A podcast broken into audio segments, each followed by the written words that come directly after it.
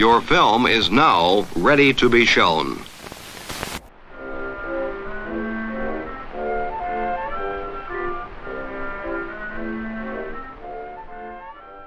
Good morning. I'm Justin Hendrix, editor of Tech Policy Press, a nonprofit media and community venture intended to provoke new ideas, debate, and discussion at the intersection of technology and democracy.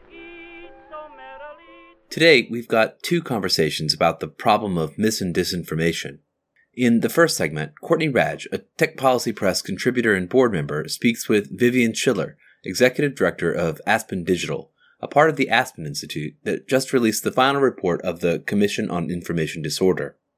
And in the second segment, I speak with Karen Hao, senior AI editor at MIT Technology Review, about her year reporting on how the business model of social media platforms incentivizes the deterioration of information ecosystems. First, the Commission on Information Disorder, which released its final report this month, says its aims were to, quote, identify and prioritize the most critical sources and causes of information disorder and deliver a set of short-term actions and longer-term goals to help government, the private sector, and civil society respond to this modern-day crisis of faith in key institutions, unquote. The Commission's final report is available at the Aspen Institute website. Just search for Aspen Commission on Information Disorder in your search engine, and you're sure to find it. Here's Courtney to introduce the report and to kick off the discussion with Vivian Schiller. Hello, my name is Courtney Radsch, and I am a contributor to Tech Policy Press, and I'm delighted to be hosting this podcast today and speaking with Vivian Schiller, the executive director of Aspen Digital. Vivian has been involved in the release of the final report from the Commission on Information Disorder, a commission that was spun up earlier this year in order to address this wicked problem, recognizing that while the information disorder is a problem that can't be completely solved, there are ways to mitigate misinformation's worst harms and prioritizing the vulnerable segments of society with some concrete, actionable recommendations. Could you talk to me just really, quickly about just an overview of why this report, why now, and what you hope it's going to achieve? Yeah, sure. And thanks, Courtney. And thanks for having me. It's been a whirlwind week with our report launch on Monday. And it's been, quite a year, a couple of years for all of us. But I'll take a quick step back. So it's the Commission on Information Disorder. And we very specifically used the phrase information disorder, which was first coined by Claire Wardle at First Draft, which I like that term because takes a little bit more expansive view than just mis and disinformation, which is quite specific. I mean, certainly it's at the center, but quite specific. So this came about, we've been doing longstanding work on cybersecurity, and cybersecurity, as all of the different disciplines that we're all involved with begin to converge into one big lump in the middle. Some of our cybersecurity group members really suggested beginning to look more at information warfare as an extension of cyber warfare, and then ended up morphing into something a little more expansive than just information warfare into this broader information disorder discipline. This is also a subject near and dear to my heart. I've been in mostly at the intersection of media, news media, and the internet for almost 30 years. So, I've been seeing the evolution of this, and I've, been troubled to see how things have really escalated. The troubles have escalated over the last few years. So the idea was to put together sort of a time-limited commission. This is, not something that we wanted to spend years and years on, even though the work will take decades to unfold. And also the kinds of people that we wanted to engage are very busy, and I don't think we could have gotten them for more than 6 months. So we put together a commission, starting with our three co-chairs, which was Chris Krebs, of course, the former head of CISA. I think actually today is the 1 year anniversary of him being fired by tweet. So, we'll toast to that. Katie Couric, who is, of course, the well-known journalist, and just this week now number one on the New York Times bestseller list. And Rashad Robinson, the CEO of Color of Change, the noted civil rights organization. And then we fleshed out the group to include people from across disciplines, very specifically and mindfully choosing people that bring different experiences, backgrounds, visions, worldviews, perspectives, lived experiences to it. So the group included really incredible academics who I'm sure your listeners are familiar with, including Alex Stamos, Herb Lin, Kate Starbird, the newest MacArthur genius, Sophia Noble, Jamil Jaffer, who runs the Knight First Amendment Center at Columbia, Deb Roy from MIT, former Republican Congressman Will Hurd, the Attorney General of Nevada, Democrat Aaron Ford, journalist Amanda Zamora, Yasmin Green from Jigsaw. And we have two folks who are really now in the philanthropic space on this, but also bring unique experiences, which is Catherine Murdoch and Prince Harry. I really hope I named everybody there and didn't forget anyone. But yeah, it was quite a group. And the objective was to both, and thank you for recognizing that we both take a contextual view of the work, but also coming out of that offer quite specific, what we feel are actionable recommendations, which obviously I'm happy to talk much more about. Yeah, so let's delve into some of those. So I definitely want to talk to you about some of the specific recommendations to the news media, but maybe before we delve into specifics, give us a sense in the report, you know, there are several types of recommendation, different categories of recommendations, but all of them, you know, target government, news media, political leaders, influencers. So could you give us a sense of just kind of what are the general overview of the core recommendations from your perspective? Right. So, well, what we did, the first thing that the group did is, and we published at the halfway mark of the group's very intensive convenings over 6 months, a document that was to name the priorities that the commission decided they wanted to focus on. This happened at the beginning of July, and the three priorities were increasing transparency, building trust, and reducing harms. And so those three priorities became the North Star for the commission. And the 15 recommendations all ladder up to one, or frankly, one or more of those priorities. And they are, it's interesting, you named some of the groups that they're targeted on, but you left off an important one, which is the private sector and the tech companies, because of course, a lot of this is aimed at the tech companies, but not just the tech companies, but also the entirety of the private sector. But yes, those were the three priority areas that we focused on.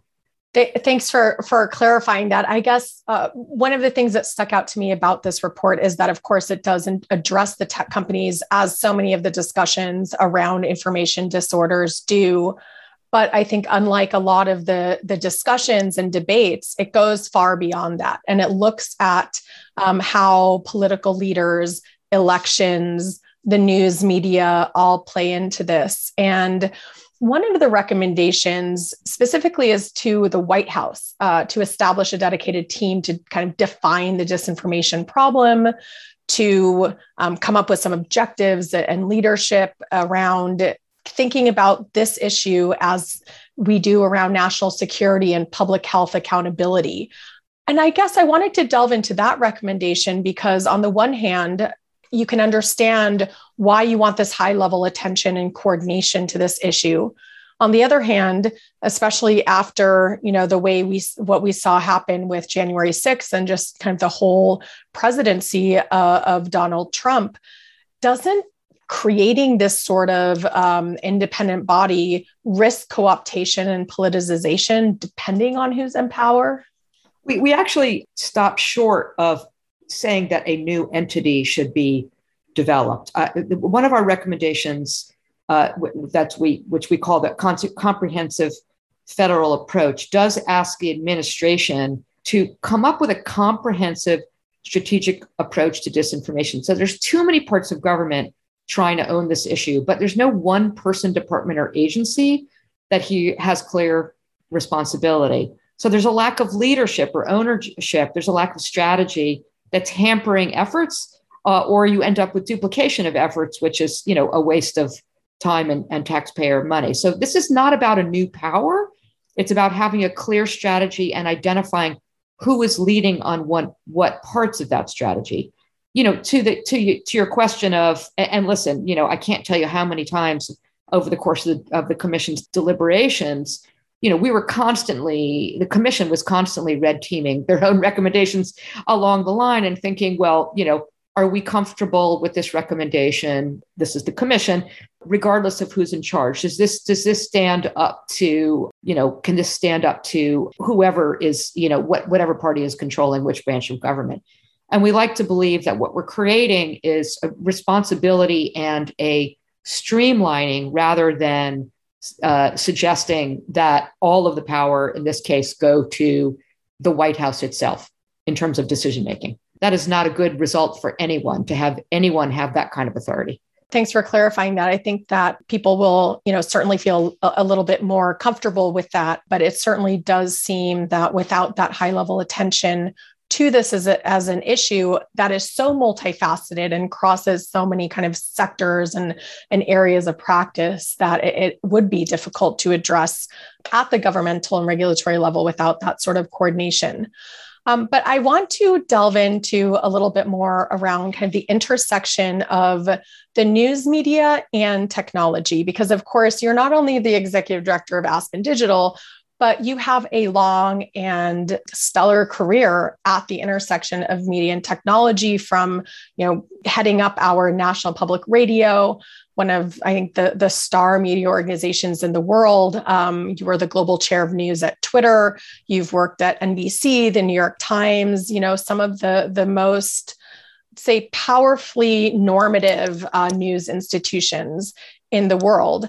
And the report specifically looks at the importance of local journalism, the importance of journalism that serves traditionally underserved community, and really singles out the importance of norms and how those, can't be regulated. They need to be enforced within professions.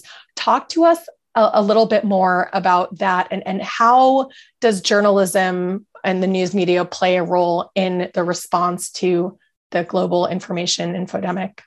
Well, the news media, even to this day, is still a primary source of how people get their information. I hesitate to even use, and if your listeners could see me, I'm using air quotes now about the media, because the whole concept of this, of calling something the media, is kind of ridiculous. The media, there's no such thing as the media. That implies that it's some kind of club. Even the news media is so incredibly diverse in terms of quality and flavor and subject matter and standards and you name it. So, but what people generally call the mainstream media, we also need to look at. Well, there's many ways to slice and dice it, but I would look at national media and local media. What we call out in the report is specifically local media. National media, from a business model, a sustainability model, is doing okay. I mean, that's a broad brush, and somebody, and no doubt some will take issues with that, because it is, business models are still very difficult. But local media, when I say local, I mean news organizations that are owned and operated at the local level and there to serve the interest and cover stories relevant to local audiences, has been decimated. It's just been a crisis. It was a crisis before COVID, and now it's even more so. Why does this matter, and what has this got to do with information disorder? Survey after survey over many decades has shown that when people will often say they don't trust the media, this sort of, conceptual notion of this, monolith, but they do trust their local media. In the same way that people don't like Congress, but they like their local congressperson. I mean, it's human nature. And in fact, people trust the local media, and they also rely on the local media to obviously inform them about what's happening in their community, to hold institutions, whether those are private sector or government officials, account, to bear witness, to be in the school board meetings, something that school board meetings are relevant again, all of a sudden, to be paying attention to government. And it's also an important glue that creates community cohesion, something that is really a deficit right now. And so with the decline of local media, there has been a void created. And in that void has flooded a lot of, frankly, garbage, whether it's from Facebook groups or what are called pink slime sites, which are basically propaganda sites masquerading as local journalism, or even just what used to be legit local news organizations who have been bought by local newspapers, who have been bought by hedge funds and frankly strip-mined, and are mostly just covering national news, which is shown to be more divisive than local news and doesn't serve those needs. So we do call on, a substantial long-term investment to restore local journalism, and we seek philanthropic investment, and we are exploring ideas that are out there. I mean, this is not something the commission came up with, but ideas that are out there around an advertising tax, tax credits to provide needed resources to local journalism. The second recommendation that you brought up with, which is not specifically about journalism, but certainly applies to journalism, is about accountability norms. So the recommendation asks communities and leaders to set and promote norms that create personal and professional consequences for individuals who violate the public trust. This could be about things that really are not about journalism at all, like professional standard bodies like medical associations holding their members accountable when they share false information with the public, for profit or frankly for just mischief. But it also applies to journalists who need to adopt new professional practices that foreground fact-based information, that don't, traffic in sort of both siderisms, or in the case of certain cable news organizations, leadership that will not, put up with lies being propagated in their shows, and we need those norms to be established in order to begin to build a more trustworthy information ecosystem. So two things to follow up on that. One is that one of the tactics that social science researchers have found is that sometimes it's not so much about the spread of lies as it is about questions and framing things as questions, which implies that either both siderism or, just also really shapes the debate. And there have been some studies, for example, of some of Fox News's top show hosts. And to this point about professional norms, I guess, as someone who's also kind of looked at the journalism profession and thought about citizen journalism versus professional journalism, is it that we need new norms, or do we need to double down on what counts as journalism and really seek to differentiate that from punditry, for example? And how do we do that without abridging free speech? You are you're pushing all my buttons here, Courtney. Yes. I was, again, our norms recommendation is a little bit broader than just journalism, but news like legit serious news organizations, before we even talk about bad faith media, have been going through a bit of a existential crisis in recent years in terms of trying to figure out how to shape shift coverage in the face of norms, frankly, in Washington and throughout the country being broken. Even things like, it would have been standard up until a couple of years ago, maybe shouldn't have been, but that, a statement from a local police precinct was it. That was the last word on what happened. No longer. That a statement from the White House, the statements that come from a press conference from the President of the United States would be reported as, today the president said, X. And so a lot of these kind of norms have been changing, and news organizations are struggling with how to get their head around the fact that there are certain truths around which there should be no neutrality. For example, voting should be fair and widely accessible. Democracy is a good thing. Public health should be upheld. And you're seeing in real time journalists struggling with how to break that instinct to not both sides things. There are ways to do this. And some of the tactics are the question mark, which is, really a weaselly way to tell a story. But there, I'm going to call out Politico. These are the kinds of things that make me crazy. And Politico has some great coverage. So Politico's listening, respect. But I got to tell you that the lead this morning was, I just pulled it up while you were talking, siren for Biden. Voters have increasing doubts about the health and mental fitness of President Joe Biden, the oldest man ever sworn into the White House, according to a new Politico Morning Consult poll. Okay, they will say, we're just reporting the results of our poll. But by leading the story, questioning the mental health of the president without any objective evidence that the mental health of the president has been compromised is irresponsible. It is irresponsible. I would have said the same thing if it were Trump. This is not a partisan statement. There are ways to report things like that that help the audience. There's something, for example, called the truth sandwich. So the truth sandwich is when you're dealing, Courtney, you can't see her, but Courtney's smiling and nodding because she's, let me just say what the, can I take a minute to explain what the truth sandwich is? So the truth sandwich is when you have to report something that is newsworthy, but is either contains a falsehood or might be misconstrued, you take that thing that you want to report. That's the meat inside the sandwich. But the bread is the context that the reader, the listener, or the viewer needs. So for example, a better way for Politico to have told this story about their poll saying people are doubtful about Biden's mental health would be to say, you know, I'm making this up, so don't take this verbatim, but, you know, despite the fact that Joe Biden is, you know, the oldest serving president of the United States, there has been no evidence of mental decline by doctors or, you know, or whatever. However, the latest poll conducted by Politico says that despite that, you know, voters have increasing doubts. In fact, I'm reading only 40% of voters agree with the statement that he's in good health. So there's your meat. So the context is there's no evidence to this. However, people believe that. Then the other piece of bread is, you know, some kind of interpretation, maybe that this has to do with, you know, some of the media that's out there or social media posts or partisanship or what have you. So this is just one example. There are solutions to tell stories, and news media needs to get their heads around that. Thanks for explaining. Lecture over.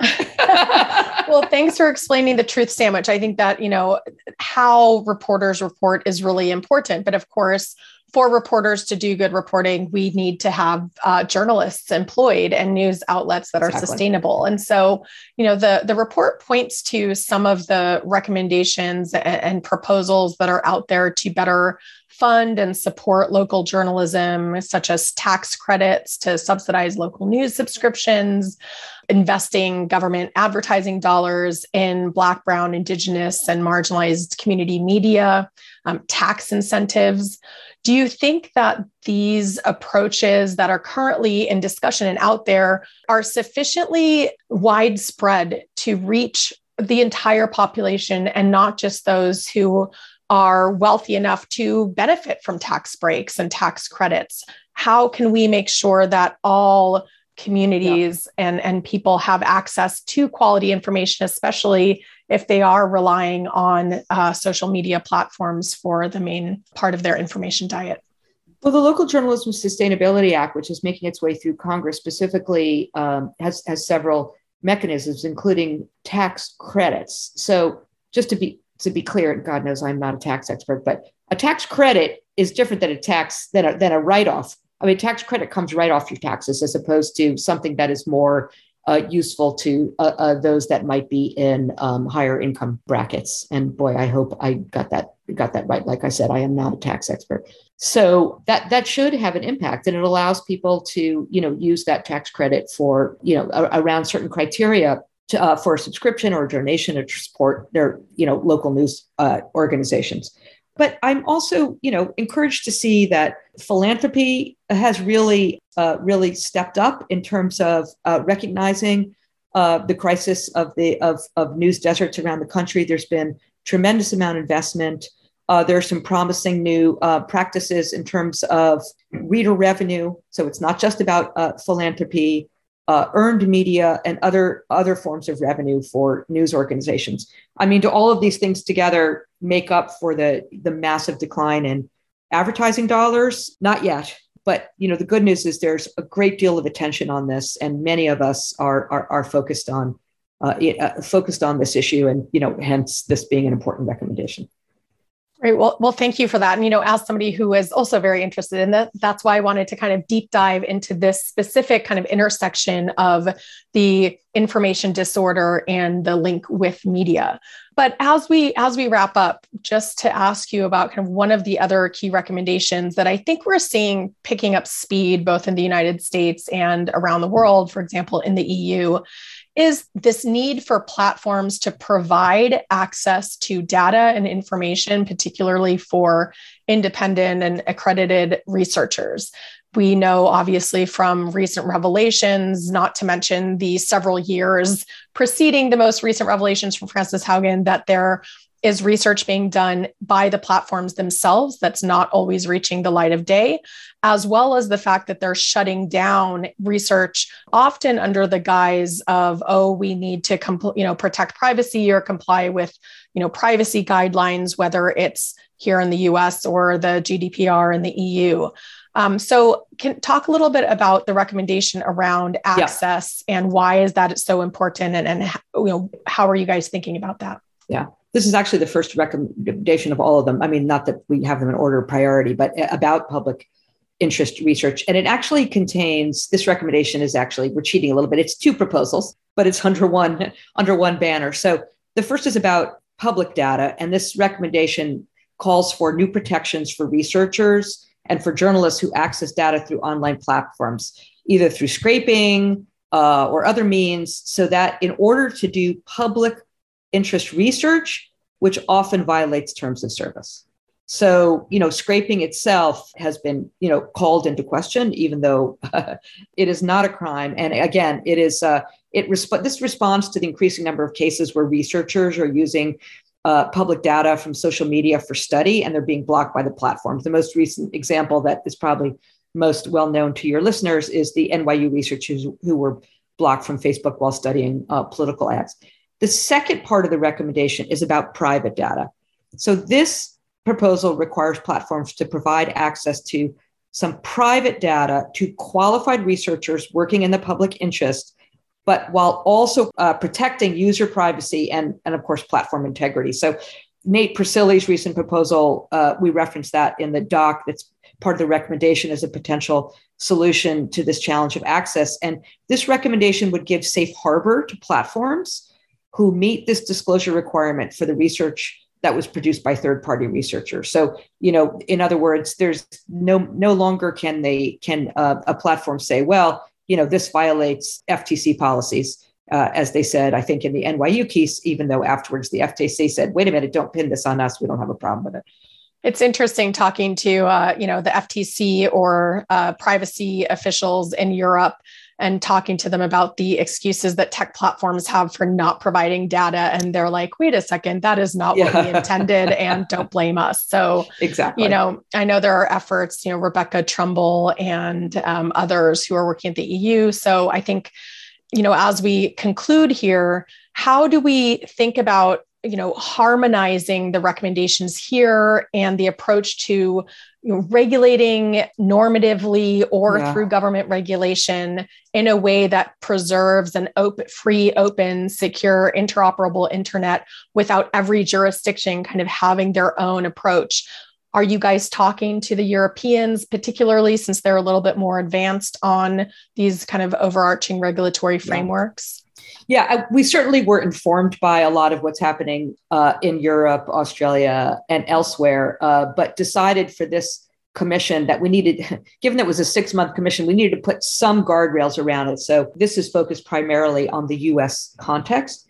However, the next step is to sort of take this on the road, so to speak. I mean, that virtually, maybe literally too, because there is clearly some really important work to do to sort of normalize across, see what might be possible in terms of what's working in other parts of the world, what can be implemented, what transferable learnings there might be. The recommendations, these 15 recommendations, no single one of them is a silver bullet. Even all of them together is not a silver bullet. The objective was not like, here we are, this is the answer, here's the Holy Grail, bringing this down from the mountaintop. Not at all. It was, here's the context. This is a whole of society problem. And here are a set of distinct yet interoperable recommendations that are actionable. These are actionable and that might begin to reverse the tide. And so, just doing our part and really hoping and doing whatever we can so that these recommendations, take flight, that they are picked up by other organizations, private sector, public sector, civil society, to carry this work forward.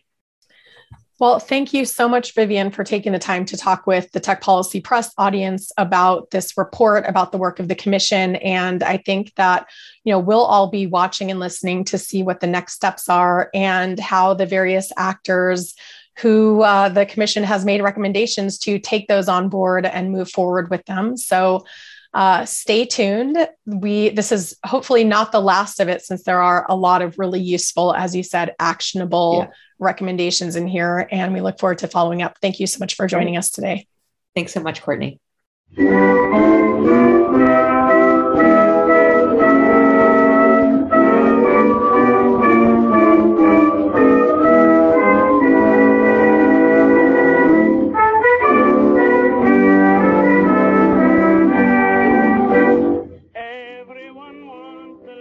If you think you have an idea to address the problem of information disorder as you've just heard it described, the Aspen Tech Policy Hub, which collaborates with Tech Policy Press on its New Voices program, has just launched the Information Disorder Prize competition. The competition seeks to fund projects that work toward one or more of the Commission's 15 recommendations. Up to 5 semifinalists will be awarded $5,000 each to develop prototypes of their deliverables over an 8-week period, after which one team will be awarded a $75,000 grand prize to execute their idea. You can find more information about the prize at aspentechpolicyhub.org. If you are enjoying this podcast, consider subscribing. Go to techpolicy.press/podcast to find a link to subscribe via your favorite podcast service. While you're there, join our newsletter.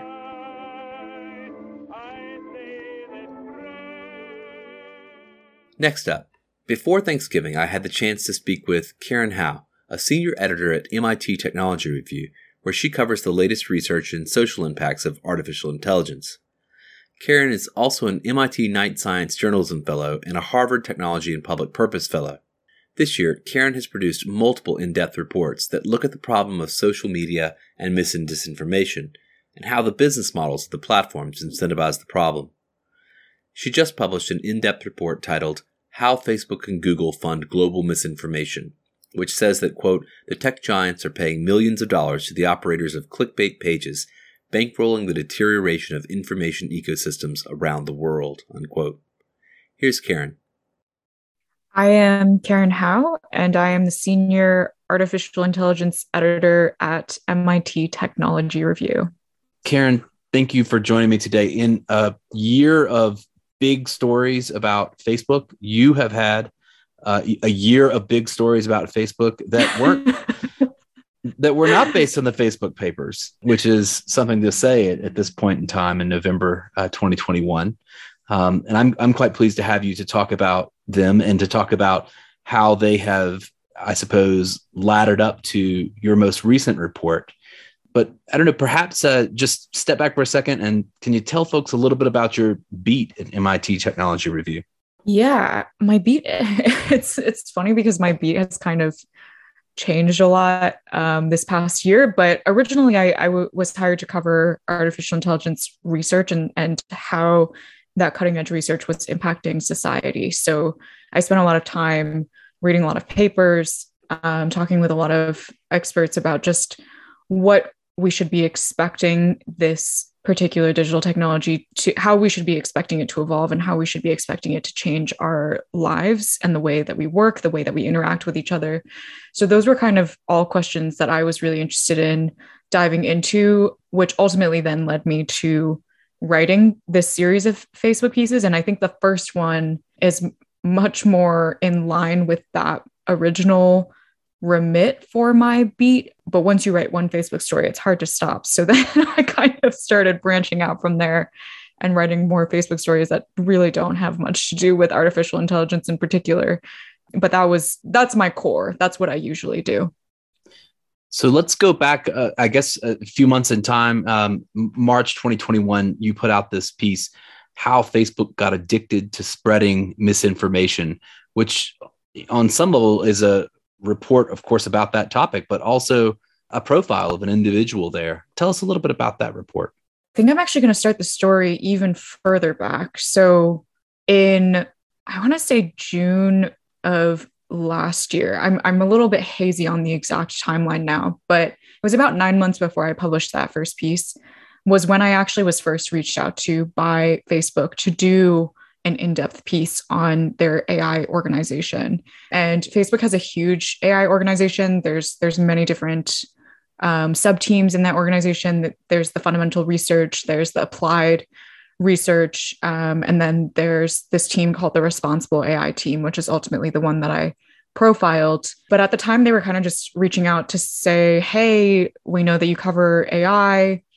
We would be interested in talking to you about doing something in depth if you would be interested. And I, at the time, I didn't really have any preconceived notions about what kind of story I would be writing, but Facebook it's a huge presence in the AI field. And so I felt like regardless of what came out of me taking their call, it would be worthwhile. And so what happened was I was set up with a series of calls with their leadership on the AI team, on the AI org.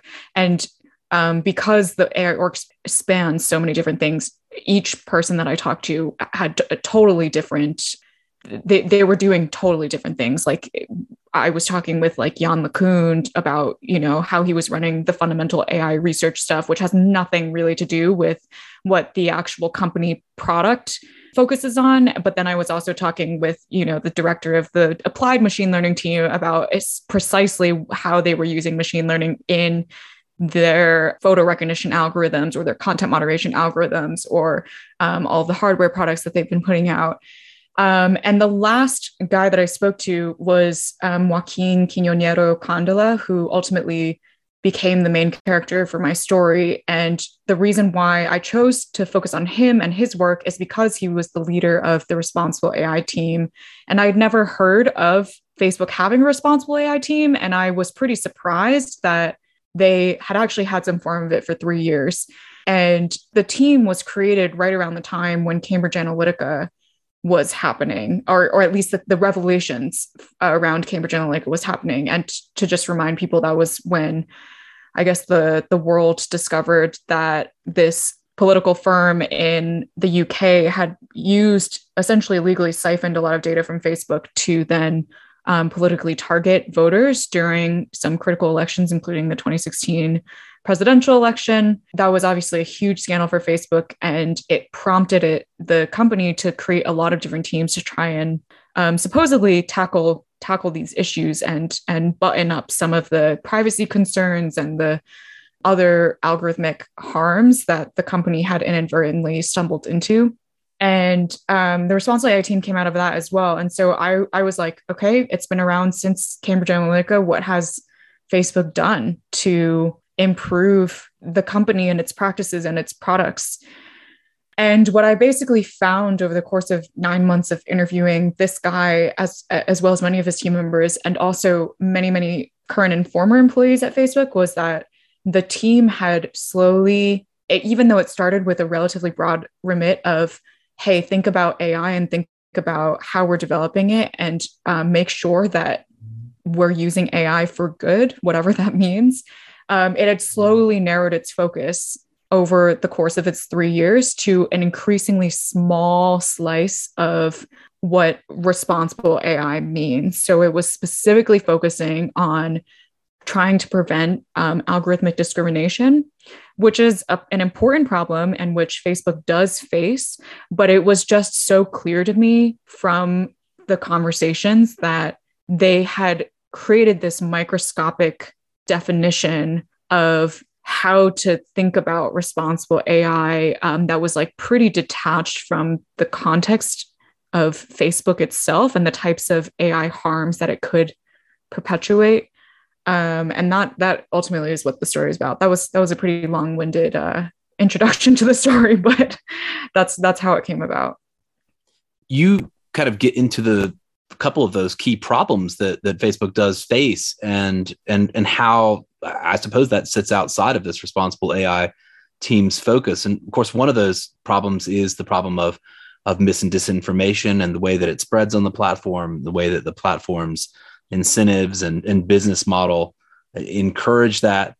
What did you learn in the course of reporting this piece? And how did that then translate into the next piece on troll farms? So I think that one of the things that I was really fascinated about when I was reporting the first piece was just really understanding the mechanics behind the general claims in the public discourse about how Facebook amplifies misinformation and hate speech. That was already something that people were talking about a lot, and also how Facebook polarizes users. Those were all things that were kind of like in the general public discourse, but I really wanted to understand the mechanics of like, how exactly would Facebook's algorithms do that? And so I spent quite a lot of time talking with people who had worked on the Facebook content recommendation system about how the system was built and like what it, like its behavior, like what is it supposed to actually do? And fundamentally, what it does is it's supposed to maximize engagement, which was also something that we had sort of known, generally speaking, but I think there wasn't quite a detailed understanding at that point of like how engagement maximization specifically can lead to the spreading of misinformation and hate speech. And what I learned through the course of my reporting is that there had been many, many studies internally at Facebook that showed that the most engaging content is going to be borderline prohibited content on the platform. And that means things that are borderline misinformation, things that are borderline hate speech, or things that are misinformation and hate speech that the AI systems didn't successfully catch. And what the algorithms were designed to do is literally amplify that content to as many users as possible. And I spoke with a lot of people who talked about both how they designed the system to do that and also how they were measuring the system and discovering that the system was polarizing users. It was amplifying misinformation. It was also actually worsening people's mental health because of the engagement maximization, like at the core of the way that the system worked.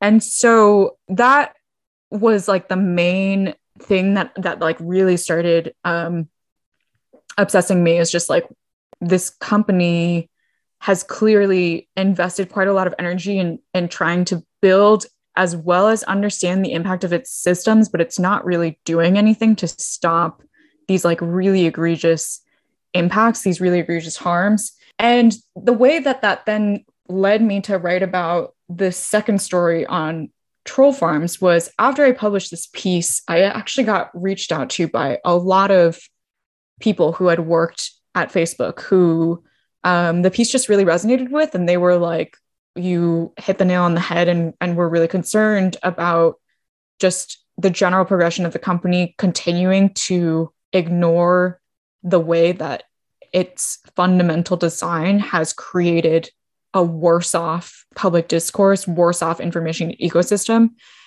And through the course of just taking calls with these people, one of the former employees ended up giving me this report about yet another way that they were really concerned that Facebook was making our information ecosystems worse off. And this was an October 2019 report that was written by a former data scientist that basically showed that troll farms based in Macedonia and Kosovo were operating these huge Facebook pages with like millions of audience members, and their content had reached nearly half of Americans in a year before the 2020 election. And this was yet again sort of like an example of, like, in the report, it really emphasized how it was Facebook's own design, Facebook's own algorithms, the decisions that the leadership was making that was leading to this phenomenon of giving potentially bad actors a huge loudspeaker for them to disseminate their content to like the audiences that they were trying to target. And so that ended up being my second piece, was writing about this report in particular and the findings of the report in particular. Just some really incredible revelations in that report. 15,000 pages with a majority U.S. audience being run out of Kosovo and Macedonia. And then you've got, numbers, 140 million U.S. users monthly, 360 million global users weekly. And then just some wild things about the troll farms themselves. The largest Christian American page on Facebook, 20 times larger than the next largest, you write, reaching 75 million users monthly. It was one of these troll farms. And then, it turns out that, when you kind of look down the list, the majority of pages pushing themselves, the top Christian American pages on Facebook, are run by troll farms. Yeah. The top pages targeting Black people in the United States, with the handful of exceptions, of the top 15, the majority run by troll farms. I mean, just absolutely extraordinary. I mean, it is really crazy. And I think the thing that Facebook pushed back on was, okay, these farms are not coordinated disinformation. They're just clickbait spam. Because if you go on the pages, there's like a lot of, it looks really innocuous. It's like memes and, like random, like for the Christian pages, there's just like a lot of memes about Jesus and prayer and God loving you. Like it doesn't seem particularly harmful. It's like, fine, these people, if people are engaging in this content, then let them engage in the content. But the issue is that you can't really draw a defined line between financially motivated spammers and people that are trying to, or operations that are trying to influence political opinion. And like, there are individuals that can very easily drift between the two, depending on who pays them money. Like if one day they're being paid to do this spammy work, that's fine. If another day a politician decides to pay them to mobilize their 2 million, their like Facebook page of 2 million users targeting Christian Americans specifically to do something else, then they'll do that work.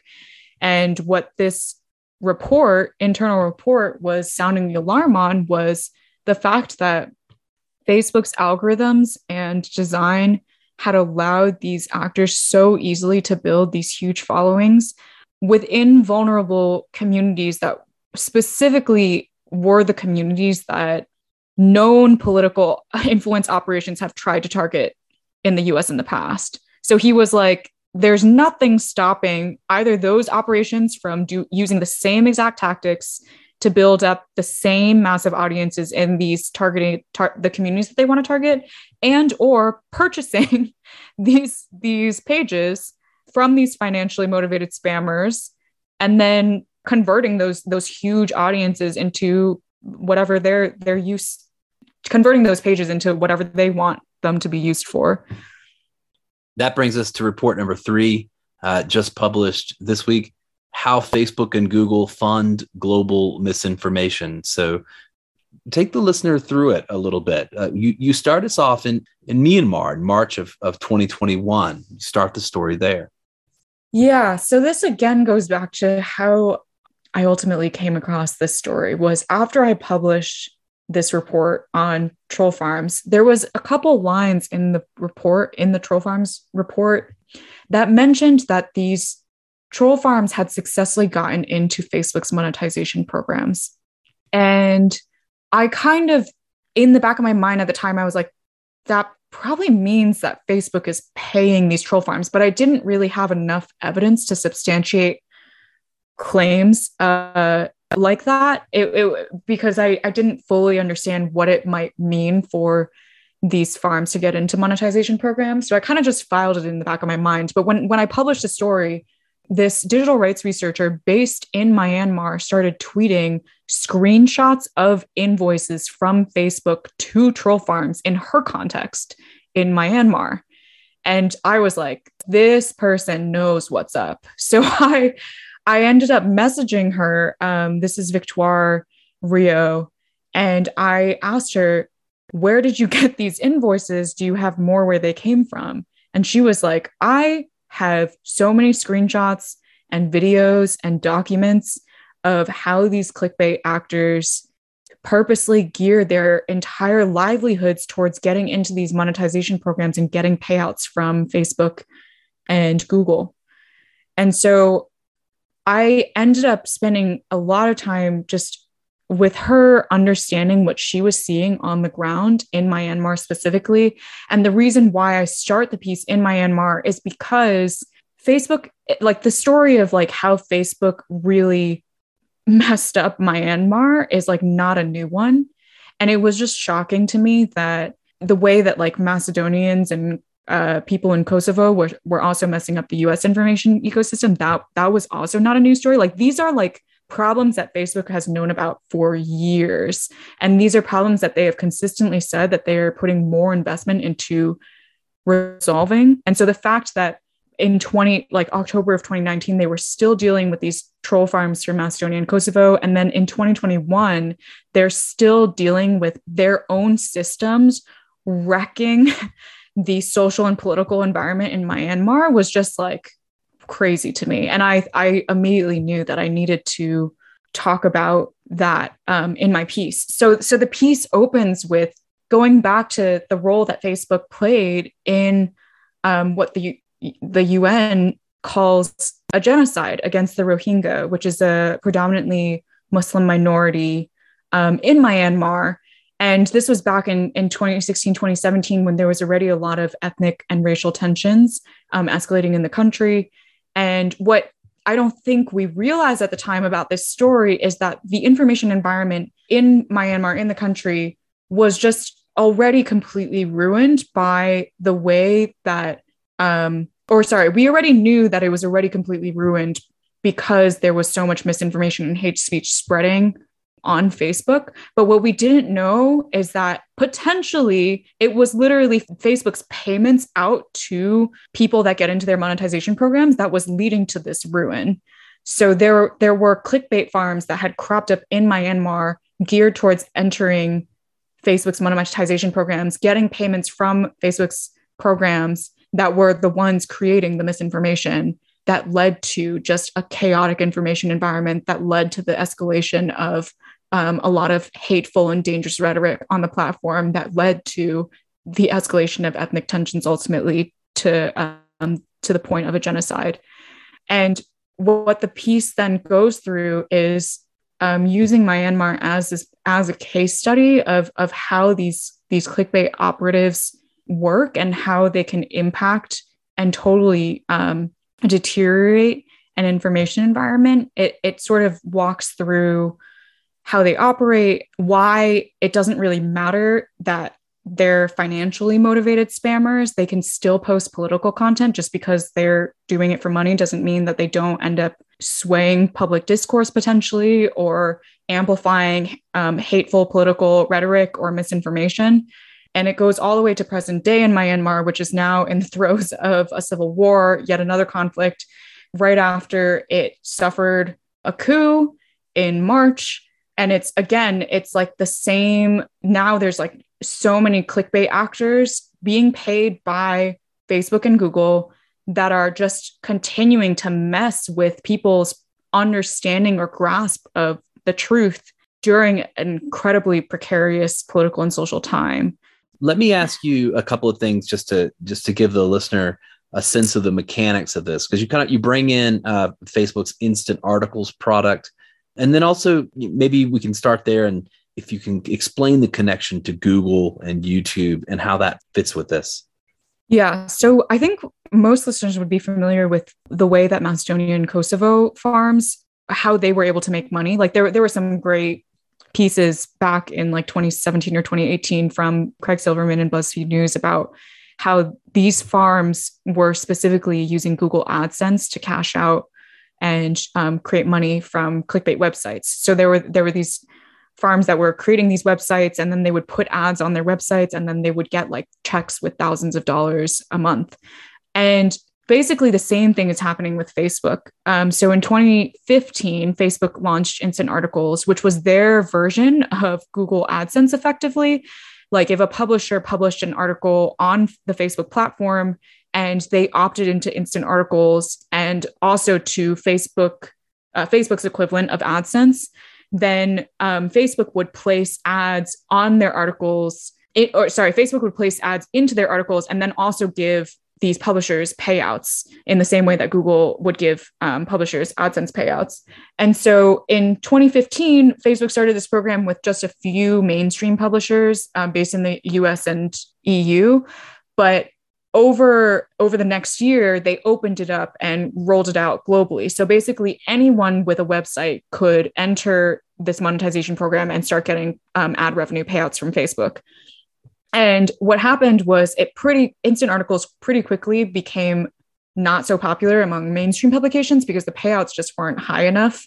But it got really popular among clickbait website operators because it was yet another source of revenue that they could get in addition to Google AdSense. The problem with Google AdSense is Google, at least Google search, does a generally robust job of not surfacing clickbait content in its search rankings.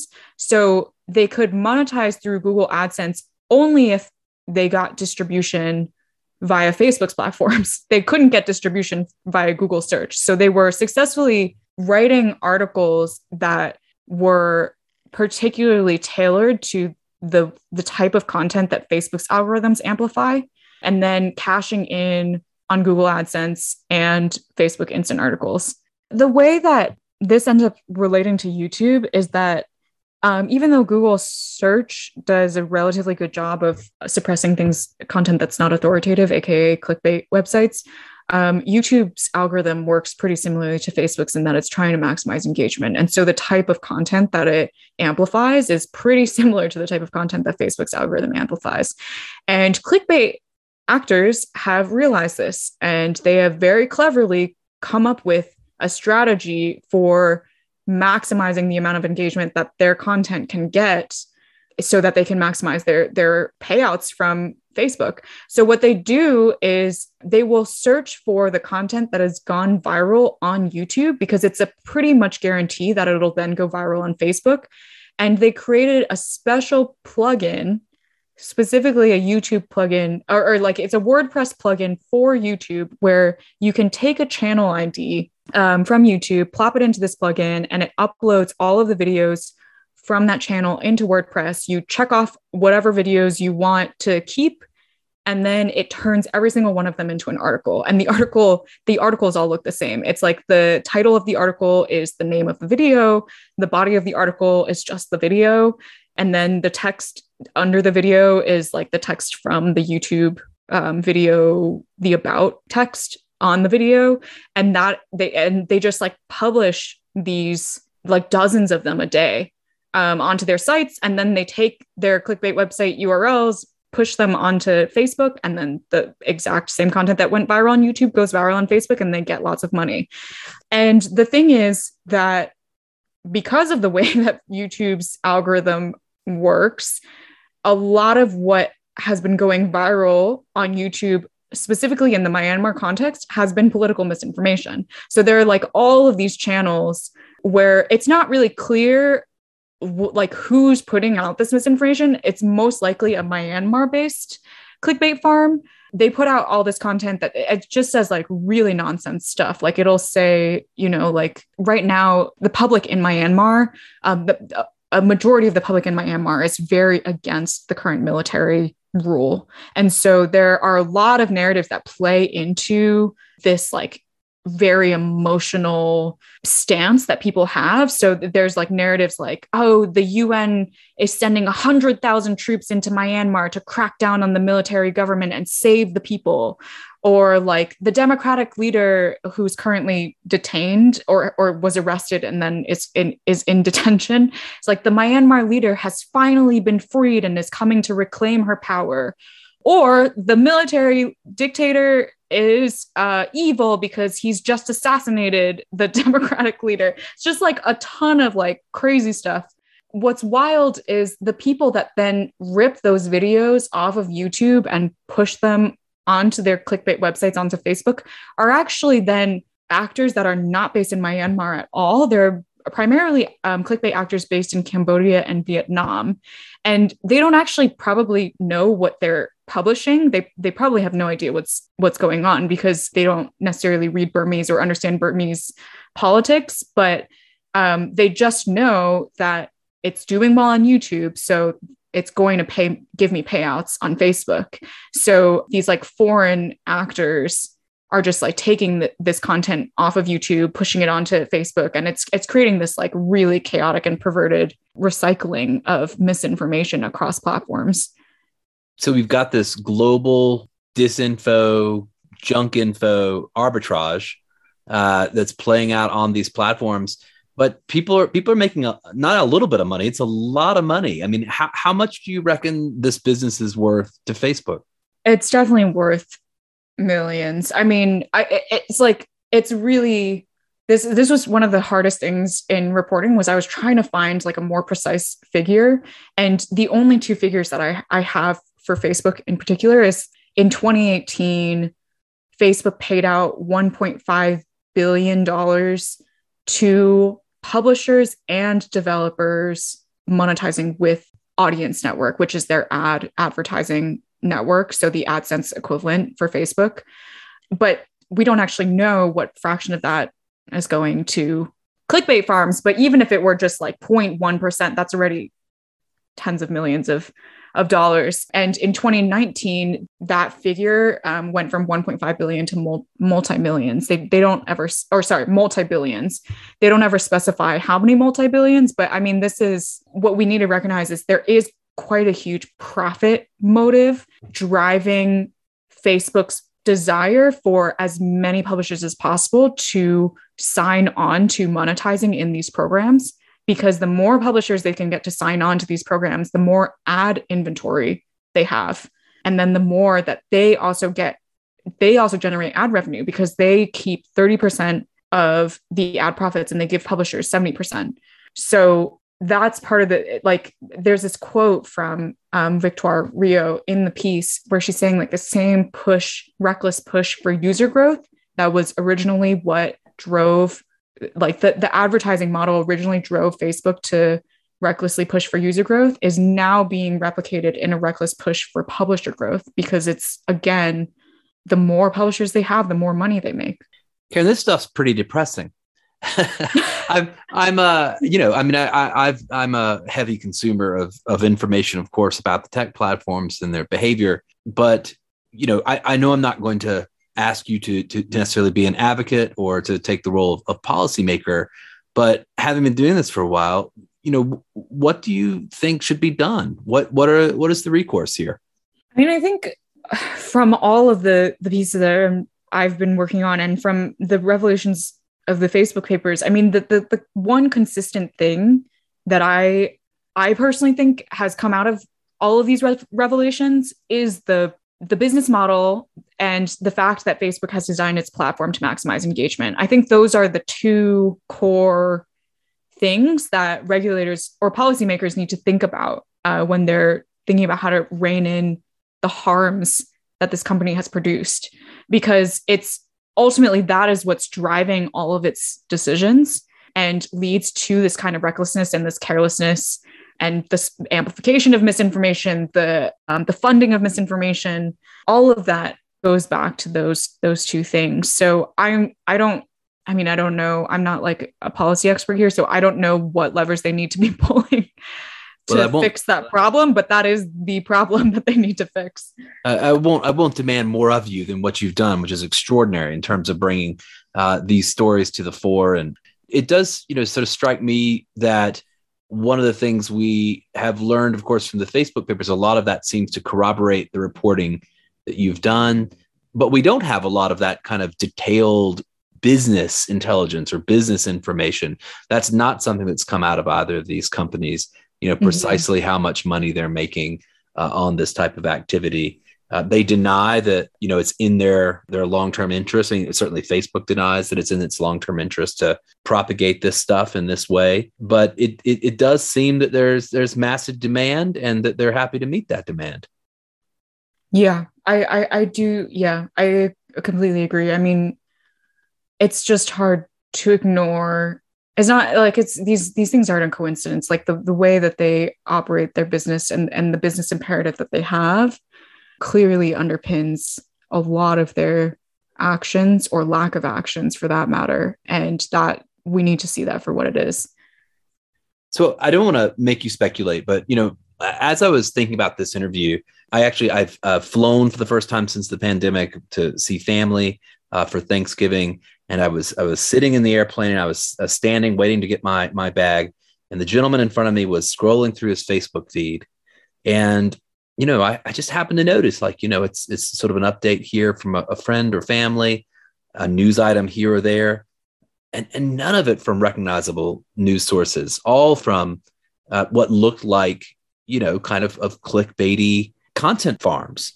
And it just strikes me that this is such a major problem that people are seeing just such, I don't know. I mean, I hate to be kind of paternalistic about it, but it's partly a demand issue as well. I mean, this is kind of what people want to click on. This is something that I struggle with a lot because I don't actually think so. I think this is what Facebook likes to talk about a lot, which is I'm thinking back to that op-ed. I can't remember who. Is it Nick Clegg? Nick Clegg. He was like, it takes two to tango. The two to tango op-ed. Yeah. Oh my God. Yeah. I mean, that is like the whole narrative that Facebook likes to push out, which is like, oh, it's all user choice. It's user choice. But actually it's not. Like one of the more like shocking revelations, I mean, the entire report was shocking, but the October 2019 Troll Farms report, it literally says that only 25% of the users that were exposed to the troll farm content had actually opted into it. 75% of the users who were seeing the content had never liked any of the pages, and they were simply being shown it because Facebook's recommendation system decided that these users would engage with that content.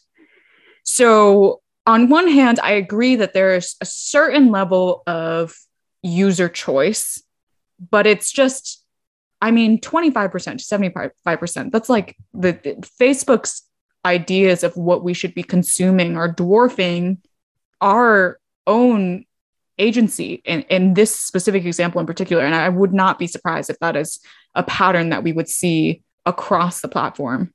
And perhaps on other platforms. Absolutely. And on other platforms. Yep. So it's been a busy 2021 for you. We're nearing the end of a long year. What are you working on next? Well, I'm currently at the MIT Night Science Journalism Fellowship. So I am working on a series that's trying to scrutinize the way that global AI development repeats some of the historical patterns of colonial history and basically concentrates more wealth and power into the wealthy and powerful people and takes away more agency and power from marginalized people. And I will leave it at that. Well, it sounds like we've got more cheery headlines to look forward to then in 2022. I do promise that one of the stories is actually quite cheery. So I will give you that. Well, Karen, I am so grateful to you for your reporting and for taking the time to speak with me. And I wish you a happy Thanksgiving. Thank you so much, Justin. Happy Thanksgiving.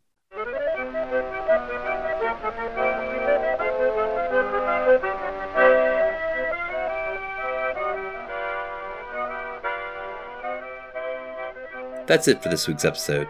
I hope you'll send us your feedback. You can write to me at justin@techpolicy.press or find us on Twitter @techpolicypress. Thanks to my co-founder, Brian Jones, thanks to our panelists, and thank you for listening.